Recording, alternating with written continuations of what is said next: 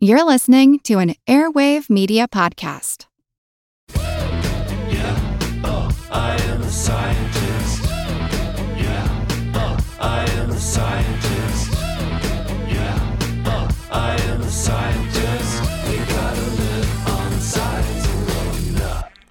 Welcome to Unbiased Science, where we bring scientific method to the madness. We're your hosts, Dr. Jessica Steier. and Dr. Andrea Love. And this week, we're doing a little bit of a pulse check on respiratory illness season, because we, we're in it now, and discussing where we're at with COVID, flu, and RSV. So let's set the stage a little bit. So 4.25 million annual deaths. So 4.25 million people die every year, and at least 6% of the world's deaths and disabilities are due to acute respiratory infections. So as of 2019, 17.2 billion with a B upper respiratory infections accounted for almost 43% of all cause illnesses globally. Now, when we look at lower respiratory illnesses specifically, in 2019, there were almost 500 million incident cases and 2.4 million deaths due to lower respiratory illness. And the global age standardized incidence and death rates for lower respiratory illness were uh, about 6,200 and 34 per 100,000 in 2019, which represents a 24% and 49% decrease, respectively, since 1990. Now, that's really encouraging because it suggests that a lot of the measures that we've been taking to reduce disease burden, illness, and mortality for many of these are working, right? We have better therapeutic interventions, we have earlier diagnostics, we have antivirals for for things like influenza. And the reason that we're talking of course COVID, flu and RSV is because we now have vaccines for for those three. When you're looking at um, acute respiratory infections and lower respiratory illness, the major players are influenza viruses, parainfluenza viruses, uh, human metapneumoviruses, coronaviruses, which now include SARS-CoV-2, but there also are the the human coronaviruses that cause um, like common colds. Um, you have respiratory syncytial virus, and then the rhinoviruses, which are also viruses that cause the hu- you know the common cold. So you know these are all different species and different families of viruses, but they're all able to infect uh, humans, other mammals, and and many of them can also infect other species such as birds and so on. So when we're talking specifically about COVID 19, the flu, and RSV, we're talking about three specific and different virus groups. So, COVID 19 is caused by SARS CoV 2, which is SARS coronavirus 2, and this is in the coronavirus family. Coronaviruses are uh, positive sense single strand RNA viruses, and they're enveloped. Many human viruses or many pathogenic viruses are enveloped, and that facilitates the ability of the virus to interact and infect with our cells. The influenza viruses are a very big family of viruses, um, broadly including influenzas A, B, C, D, and E. We typically talk mostly about influenza A and influenza B viruses. Those are the most common causes of illness in humans, but these are in the orthomyxovirus family. Now, these are also single stranded RNA. They're what we call a negative sense RNA. And the unique thing about the influenza viruses is that they have a segmented genome. So, what that means is that their RNA is not in a single piece like it is in the case of SARS CoV 2 or other RNA viruses, but it's in smaller pieces. And that enables these influenza viruses to mutate very quickly because they can actually swap pieces of their genome. And this leads to their ability to mutate through, through two different processes.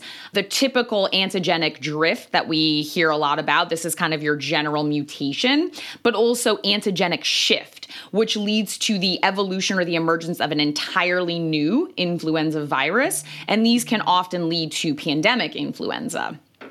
And then finally, the respiratory syncytial virus. This is in the paramyxovirus family. This is also a negative sense single-stranded RNA genome, but it's also it's not segmented like influenza. So again, doesn't mutate through that that antigenic shift. Same is true for SARS CoV 2. So, again, these are all three viruses of public health concern. And as of this year, we now have vaccines for all three of them. And obviously, we're going to get into that. Just a couple of high level things to note here. So, one, you know, we get questions, or I guess we get comments sometimes that can you test positive for covid if you actually have the flu and you know vice versa? And the answer is no unless you're also co-infected right? Correct. Um, but no these tests look specifically what is it that they're testing for andrea? Is it the so it really depends on the type of test but if we're talking about an antigen test like a rapid test that's going to be looking for a specific protein that's unique to the given virus. So in the case of SARS-CoV-2 that's going to be either a structural protein or potentially the spike protein. For something like influenza, this is going to be a protein like hemagglutinin or neuraminidase that are proteins that the influenza virus produces. So these proteins are very distinct and unique. And so you're not going to like falsely test positive for one when you're infected with the other. Right. Okay. So I'm going to just read up. We wanted to pull the latest stats on COVID. So we're recording this on October 6th. I, I think it's going to air um, a couple couple of weeks from now. But all right, so let's pull some stats. So right now, the test positivity is at around 11.6%. Um, that's a slight decrease, but if you look over the past month or so, it's been trending upwards. And remember, we're likely underestimating uh, because, you know, if people are testing at home, a lot of those, most people are not reporting those results. So, um, so yes, that's likely an underestimate. Uh, emergency department visits, uh, we're seeing about 1.8% uh, diagnosed as COVID 19. So, in terms of the people who are showing up to the ED, about 2% are diagnosed with COVID. We're seeing about 20,000 hospital admissions per week. And right now, 2.7% of all deaths in the US are due to COVID 19. If you look at trends longitudinally, you'll see that we're on an uptick right now. We're, we're in a surge. And that's why it's kind of a good thing that we recently, and obviously this is the big update, we have some updates in the COVID vaccine world. In the US, of course, we're US based, so most of the data we present are going to be based on CDC and FDA. But on September 11th, the FDA approved the updated COVID 19 vaccine formulations from both Moderna and Pfizer.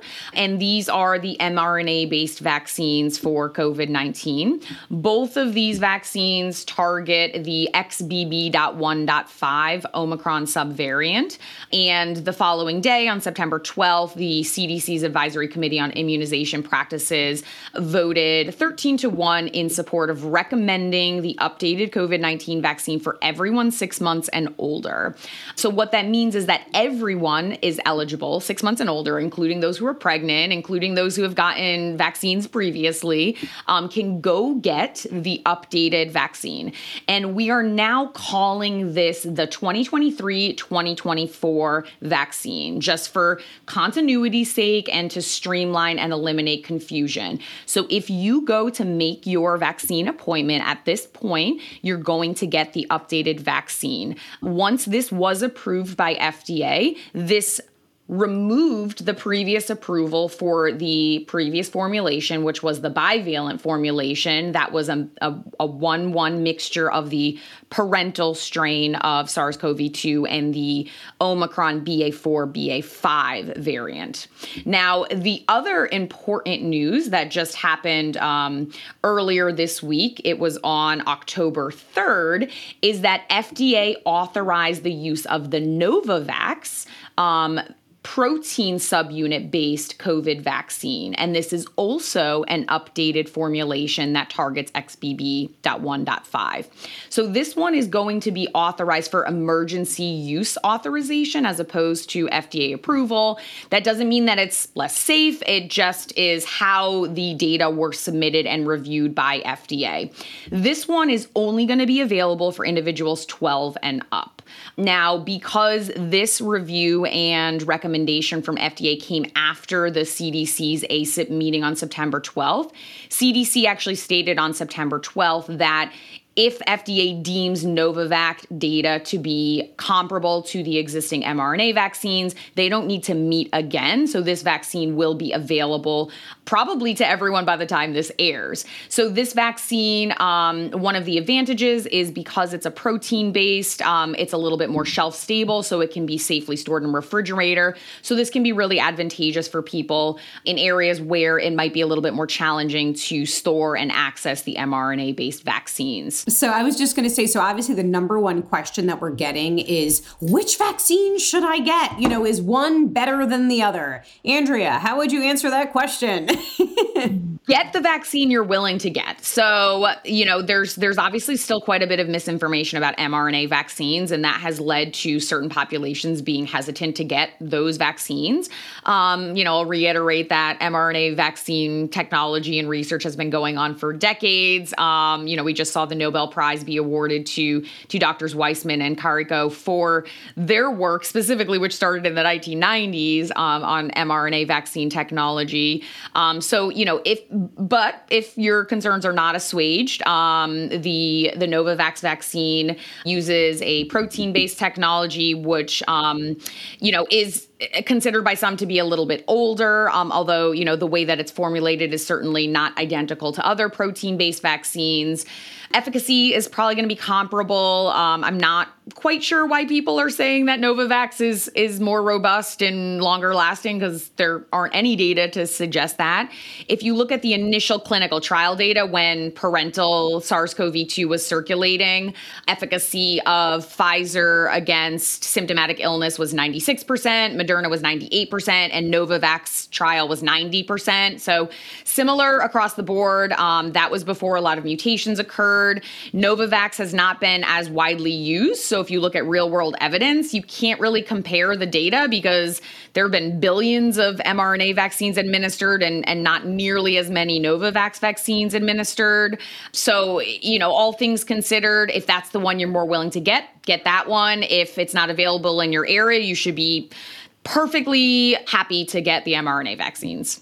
And we should note so, Andrea and I did not wait for Novavax, uh, and nor are we waiting for the holidays, which unfortunately some some people are, are waiting uh, for that. But you know, as as we said, there's a surge right now, and so we wanted to go ahead and get our vaccines. Uh, we both got the mRNA vaccine. Did we both? I got Moderna. Did you? I got Moderna? Moderna also. Yeah, and that's because that was what was available at my local pharmacy. If they had Pfizer, I would have gotten Pfizer. If Novavax was the option, I would have gotten Novavax. There really was no preference. It was about which vaccine we could get the soonest and which was most accessible to us. We both also happened to get our flu vaccines at the same exact time, and we'll talk about that in a minute. But I want to talk quickly about the kids' vaccine conversation. So, as we mentioned, Novavax is only available for, for individuals 12 and older, but everyone six months and older can go get an mRNA updated vaccine. And there's a lot of questions about the pediatric vaccines because the dosing schedules and the dosage dosage themselves were a little bit different depending on Pfizer versus Moderna. And so just, and, and we'll have some posts on this as well, but anyone can get that updated vaccine. But the recommendation is if your children are um, younger than five years old and they didn't finish the original recommended dosing schedule, you want to complete that with the updated formulation. So essentially, if you you got the Moderna series, that would have been two doses for the primary series. If you got those already, you can go get one dose of the updated vaccine. If you only got one dose of the Moderna series so far, you'll get two doses of the updated vaccine, one to complete the series, and then a subsequent one at least two months after that final one. For the Pfizer one, it was three doses of the Pfizer vaccine. So, again, if your kid only got one of those so far, they're eligible for two more to complete the series. And then you can also opt to get an, an additional one, but you probably won't need to at this point.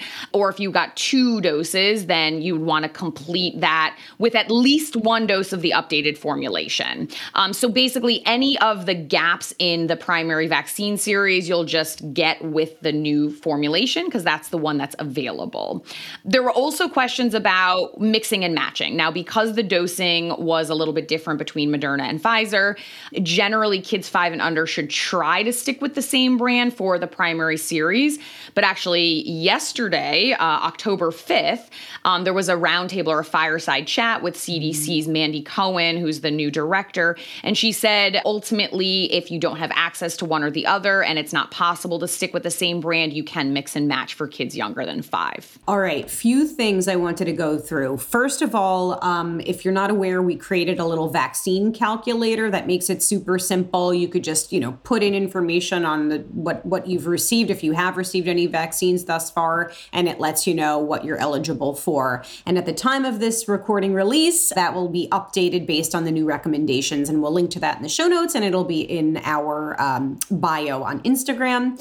Couple of other things uh, you should wait at least just commonly asked questions. You should wait uh, two months is the minimum after uh, like if you received a previous COVID vaccine, you should wait at least two months be- before receiving this updated vaccine. You should also wait at least three months if you were previously sick with COVID.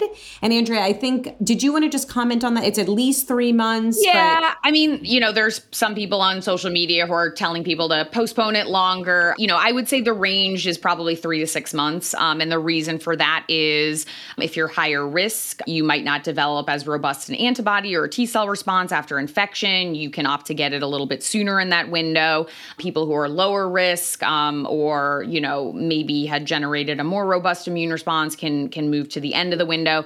I know some people are saying eight months. Um, I haven't seen any convincing data that that's you know based on data and especially now that we're in a surge and holidays are approaching and people are going to be engaging in high risk behavior i would say and i think peter hotez even agreed with us you know the, the range would be kind of three to six months um, after recent illness. And and of course you know weigh in your own personal risk factors. If you're going to be traveling if you're going to be going to a gathering you know um, you can opt to to get vaccinated earlier in that range. If you're not going to be you know interacting with people or engaging in potentially high risk behaviors or risk of exposure, then you can maybe um, move a little bit later in that range. So I have just one or two more things to note about the the COVID vaccine, but I just want to flag. You know, Andrea, you just made a, a really interesting, an important point about how people should assess sort of their risk because if you're going, let's say you're going to a wedding with 500 people, you know that that's going to be a factor as you consider timing of things. But also don't forget that we have other tools in our tool belt when it comes to mitigation. So we always say, you know, it's sort of like a, the Swiss cheese model of health risk, right? Vaccines are one layer, but then if you're in a high risk setting, like for example, if you're going to the doctor's office, you can wear a mask. That provides protection. You know, be outdoors whenever possible, open windows, improve ventilation whenever possible. There are other things that we can do that will help overall um, bring our risk down. Yeah, and we can also, you know, if you're having a gathering, you can have people take rapid tests before gathering, which was, Right. you know, a very widespread recommendation last year and the year before. So, you know, there's a lot of things that you can do to reduce overall risk in addition to vaccines. And I'm so glad you said that because we should remind people that they can go ahead um, and order those free COVID tests. The government, the federal government, has reopened that you know mail program. So if you go to covidtest.gov, um, you can get I think it's four no cost tests mailed to you through the U.S. Postal Service. Yeah, Okay. absolutely. Just really quickly, a couple of other quick things. Actually, you know what? Can I just say one more thing about masking? Because, Andrea, Yeah. you and I get this question all the time. And just to be transparent, we are not masking all the time. This is our, uh, you know, we, we made this decision based on our uh, risk factors. And, uh, you know, we, we basically, we're so confident in the vaccines that we think we know that our risk of hospitalization, severe illness, or death is extremely low. You know, if cases continue to spike, we might revisit that. Maybe we do mask uh, in more situations. But right now, we're masking in high risk situations. I will always mask, honestly, for as long as I live in doctors' offices to protect against transmission of a variety of infectious illnesses that could be transmitted via droplet transmission. It's sort of an easy no brainer. I also masked on a, uh, some recent uh, flights when I was on the plane. So, you know, it's, you have to sort of use your best judgment. All right, other couple of quick things I wanted to note before we move on to our next respiratory illness is no, this updated vaccine was not just tested in 10 mice. Um, that is absurd. So, uh, I mean, we've talked so much it's almost like funny to talk about it now you know that these vaccines were so rigorously tested we now have billions of data points we have you know decades of data on the mrna technology we now have two plus years of data on these vaccines specifically. So, what happens when the formulations are updated, the technology is not changing. It's just, and I'm going to butcher this, Andrea. You'll need to come in with the actual immunology terms, but it's they're being updated based on the circulating strains. So the technology is not changing. You'll have to tell me what is changing, Andrea, because the way that I'll say it is is not correct. But because of that, the safety, there are no safety implications. We're not changing anything except the strain that's being targeted. So, no, we, we did not just test this in 10 mice. And actually, Moderna did do clinical trials in humans on this updated vaccine. We just want to note that. And so, just like how the flu vaccine is updated every year, we don't need to go through all of the clinical trials over again because, again, technology is not changing. It's just the strain that's targeted that's changing. So there is a very well established regulatory process for this. It's called a bridging study. Um, and so if people are making claims, they um, don't have a sense of how medications are reviewed and regulated by the FDA. Bridging studies are very common. Um, anytime a formulation is adjusted or altered, and essentially what you're doing is you're verifying that um, there's no change from the the tweak you've made to the composition um, compared to the earlier FDA approved product. Um, this is I'm not going to go into all of the regulatory steps involved, but this is something that's well established. So um, if you come up against somebody, um, just say I guess you don't know what a bridging study is. So basically, all they did was uh, adjust for some of the structural changes in the spike protein. So when you're talking about mRNA, that means you're changing some of the codons, which are the three letter sequences of nucleotides that are in the RNA sequence that lead to different amino acids, which ultimately lead to your protein. So you changed a couple of the order of some of these chemical subunits so that the mRNA is more representative of what the new spike protein structure will look like and that's all that was changed. So, so, and maybe this is a good segue into our next respiratory illness, influenza, or with the, the virus. Sorry, you know, you get you're very big on the the language there. Very, I don't want to butcher Very that. important. Want to learn how you can make smarter decisions with your money? Well, I've got the podcast for you. I'm Sean Pyles, and I host NerdWallet's Smart Money Podcast. On our show, we help listeners like you make the most of your finances. I sit down with NerdWallet's team of nerds, personal finance experts in credit cards, banking, investing, and more. We answer your real-world money questions and break down the latest personal finance news. The nerds will give you the clarity you need by cutting through the clutter and misinformation in today's world of personal finance. We don't promote get rich quick schemes or hype unrealistic side hustles. Instead, we offer practical knowledge that you can apply in your everyday life. You'll learn about strategies to help you build your wealth, invest wisely, shop for financial products, and plan for major life events. And you'll walk away with the confidence you need to ensure that your money is always working as hard as you are. So turn to the nerds to answer your real world money questions and get insights that can help you make the smartest financial decisions for your life. Listen to NerdWallet's Smart Money Podcast wherever you get your podcasts. So why do we if if the vaccines work so well, why do we have to get a new one every year? And we could ask this of COVID and maybe of flu and perhaps can segue. Andrea? Yes. So I mean, the, the, there's there's a few reasons. The you know you know we'll simplify this, but the first reason is the fact that influenza viruses, in particular, as I mentioned, they have two different ways of mutating, and that means that they can change very quickly. So the strains that are circulating most heavily a previous year may not even exist the following year. So as a result, we have to adjust the vaccine so that when our immune system encounters the newer viruses, we're better equipped to combat illness. Um, and the same is true for um, SARS CoV 2, although actually to a lesser degree. Now, it's circulating quite rampantly for the last three years. So we've seen higher rates of mutation than you would expect when it's more stable. But that's the first reason. So as mutations occur, our immune response is not as perfectly matched as it was initially. So vaccinating with a newer formulation will augment our immune response. Um, related to that is that all of these respiratory viruses initiate or infect through our respiratory tract. So there's an arm of our immune response called the mucosal immune response that's mediated mediated primarily by kind of a different subset of antibodies. Um, these are called IgA, mucosal antibodies, and also some different types of immune cells that we're just not as effective at harnessing when we create vaccines.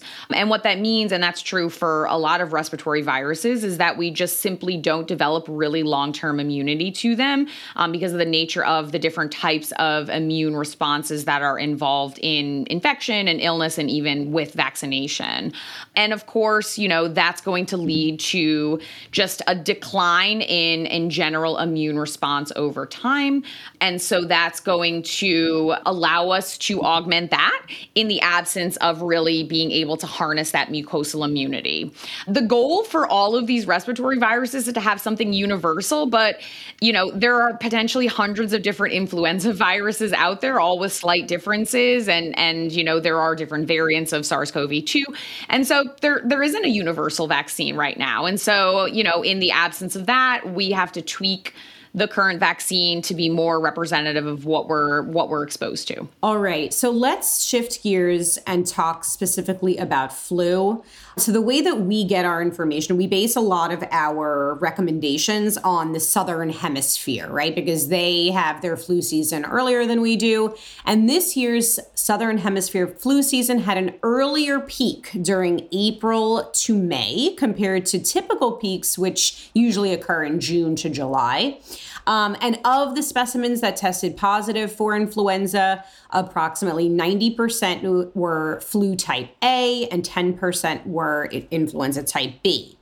Now, it doesn't mean that, you know, necessarily what happens in the southern hemisphere is going to happen here in the northern hemisphere, but that's what we use to sort of predict what the season will look like and how best to formulate um, our vaccines. And the flu vaccines, the current flu vaccines, and this has been the case for quite some time, they're always what we call a quadrivalent, meaning they have, or quadrivalent, depending on who you're talking to, they cover four different influenzas. So typically it's always two influenza A's and two influenza Bs. So this year, uh, the two influenza As are an H1N1 and an H3N2. Um, these relate to the different types of the proteins, the hemagglutinin and the neuraminidase.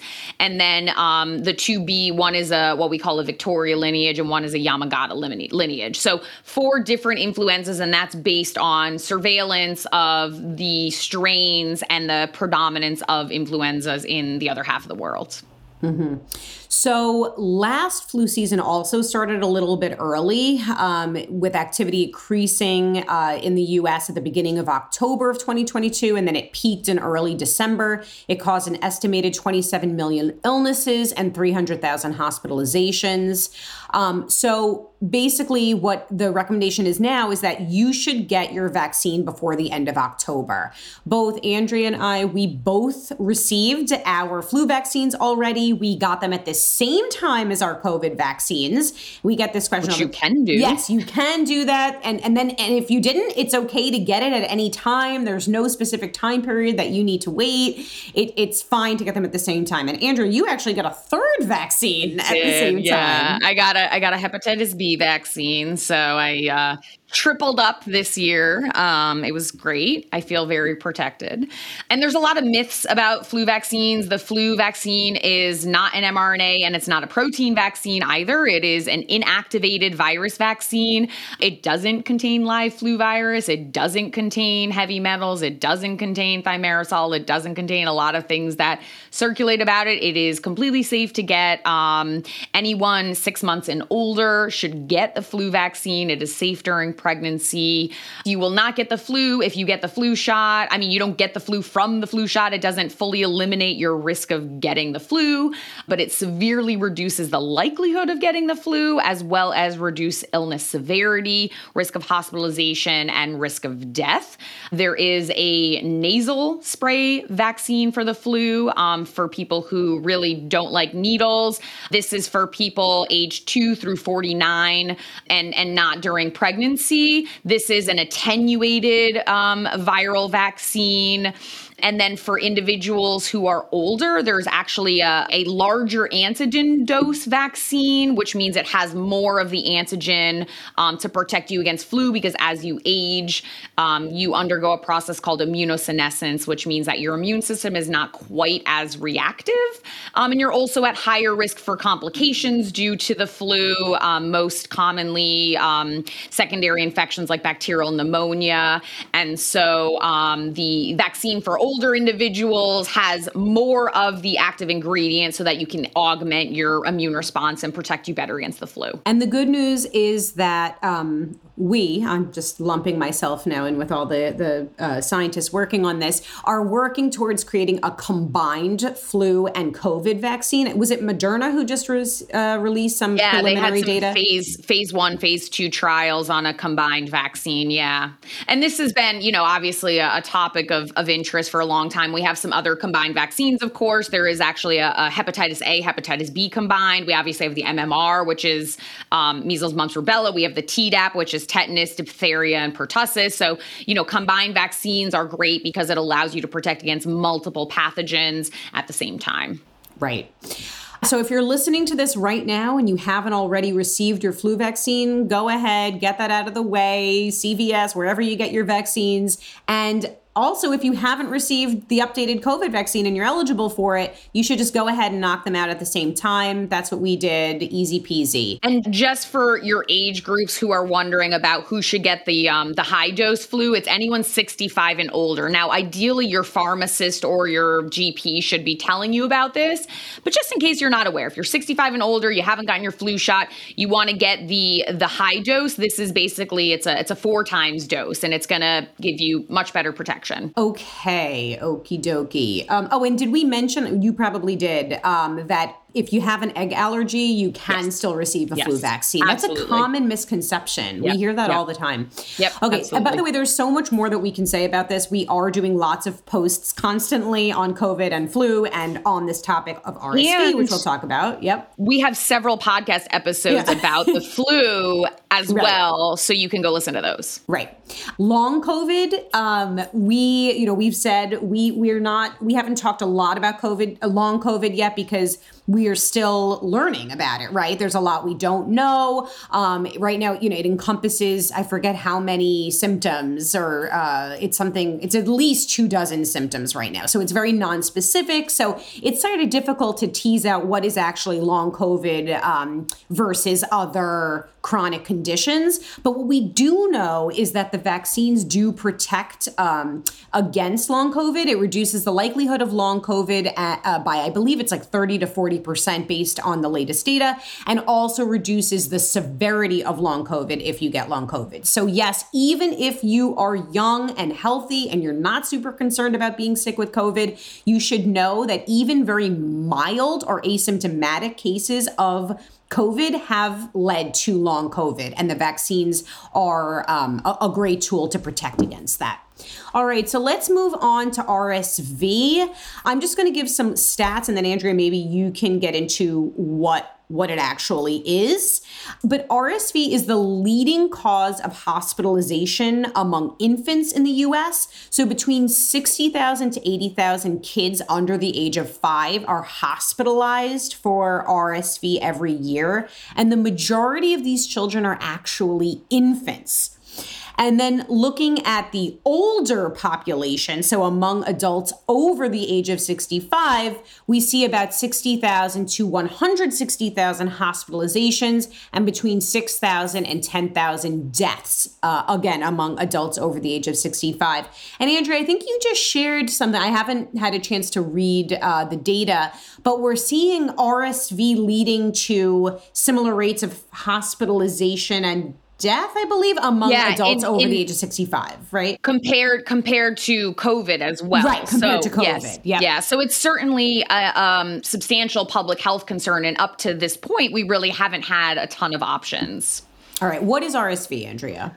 So, RSV is respiratory syncytial virus. As I mentioned, it is in the family paramyxovirus. It is an RNA based virus that is enveloped. It doesn't have a segmented genome, which means it doesn't mutate, obviously, as quickly as something like the influenza viruses, but it's very, very contagious. It obviously um, infects your respiratory tract. It can lead to systemic illness, but most commonly, what we call lower respiratory tract disease, which can lead to complications such as pneumonia, which is essentially um, fluid buildup and compromised lung function, um, bronchiolitis, which is inflammation of the bronchioles, which are the little pockets that help you breathe and transport oxygen. Um, and so, you know, it's obviously something that is um, a cause for concern, a severe reason for uh, morbidity and mortality in, in individuals. And as Jess mentioned, the highest risk individuals are really, really young infants and um, and older adults. And the good news is that there was recently a flurry of approvals for amazing preventives, some vaccines and some monoclonal antibody uh, treatments, which are being used as preventatives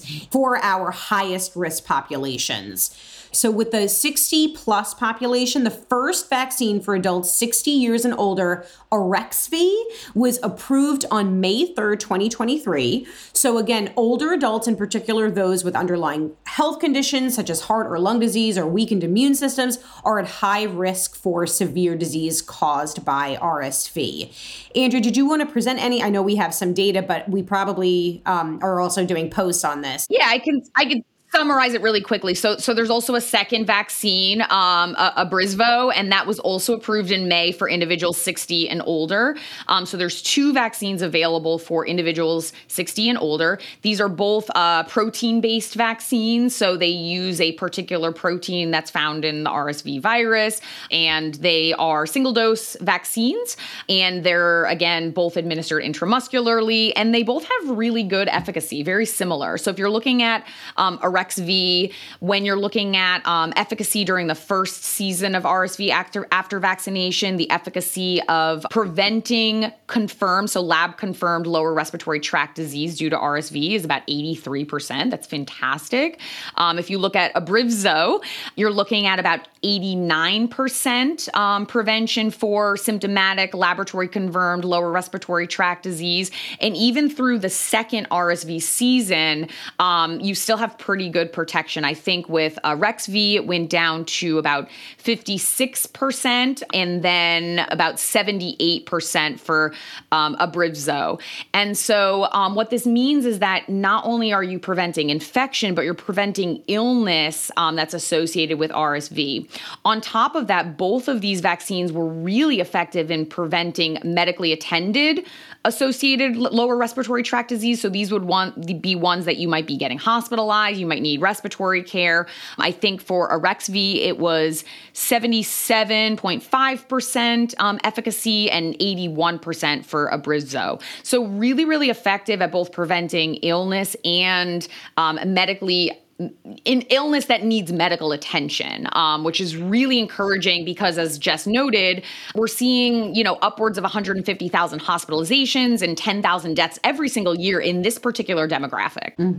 And those efficacy numbers are really impressive. I mean, these are amazing vaccines. And just one quick note I'm so sorry, I keep moving backwards, but one of the reasons we hear a lot of people don't get the flu vaccine is because, oh, it's not effective, it's not effective. That's not true. Um, typically, the uh, rates range from about 30 to 60% effective at preventing severe illness, hospitalization, and death. Last year, the vaccine was in that upper end. I, I forget, I don't know exactly what the what the uh, efficacy was, but I think it was around um, 60%.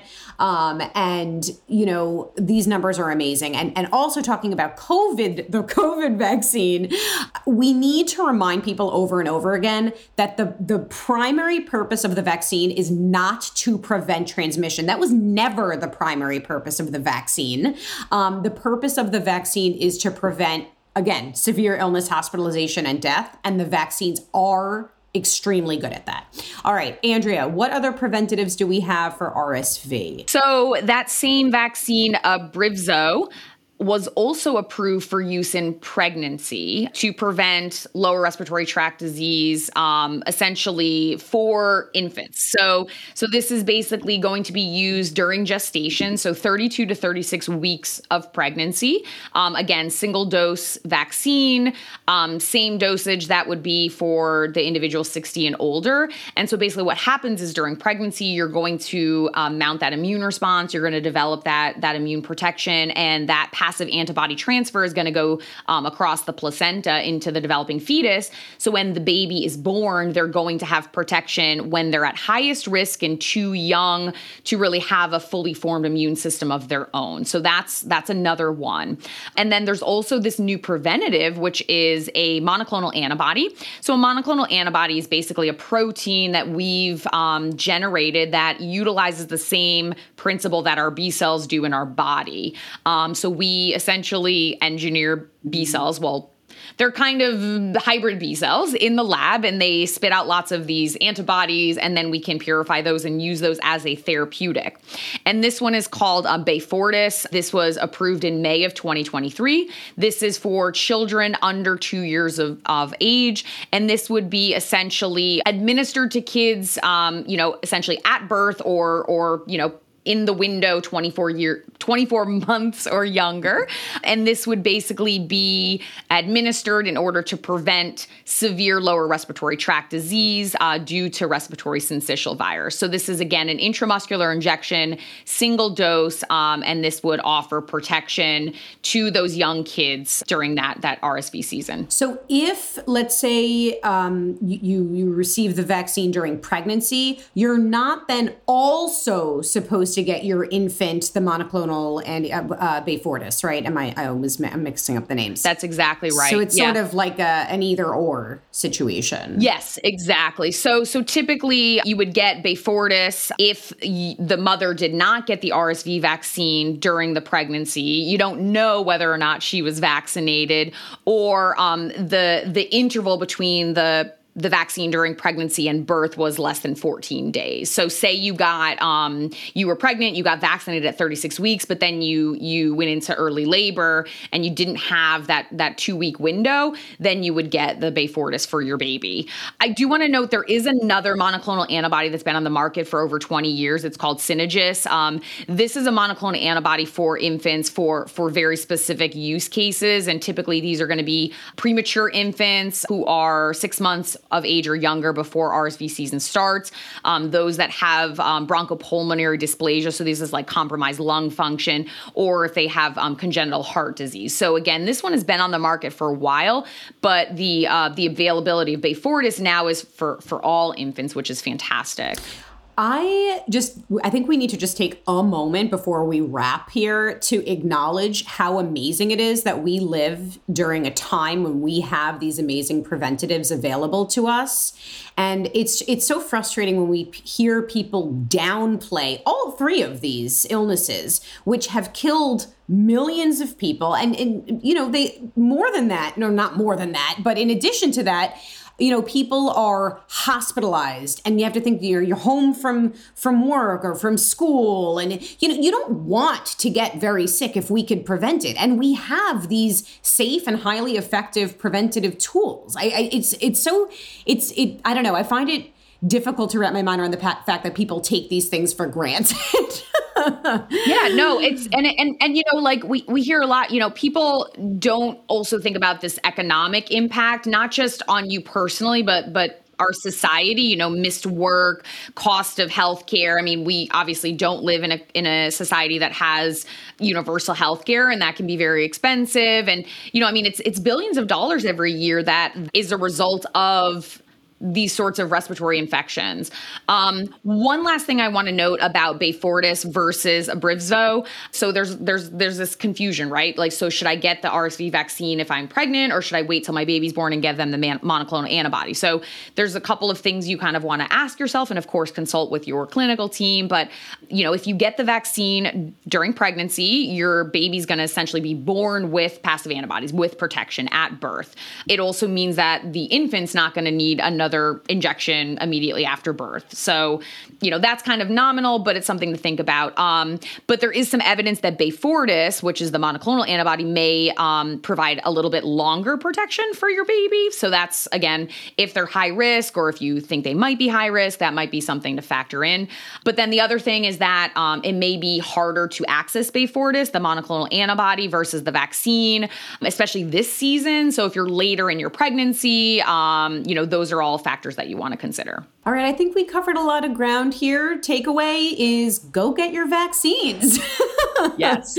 And also super excited that we have all of these options um, for this upcoming RSV season. I, I can't wait to see some of the, the real world evidence that comes out of this. So thanks for tuning in today. We hope you learned a thing or two. If you want to support our efforts and grow the impact of unbiased science, we welcome your contributions. We have a donation page on our website, a Venmo account, and a Ko-fi page. We also have some fun, snarky merch. If you haven't seen any of it yet, you can get your own um, You're a Sack of Chemicals shirt. Your anecdote is not evidence. Signs is sexy. Got aspartame. All the options on our website, www.unbiasedscipod.com. And make sure to subscribe to our YouTube channel. Our handle is at unbiasedscipod and all of our social channels at unbiasedscipod. Catch you next time on the pod your trusted source for no nonsense, just science. Yeah, oh,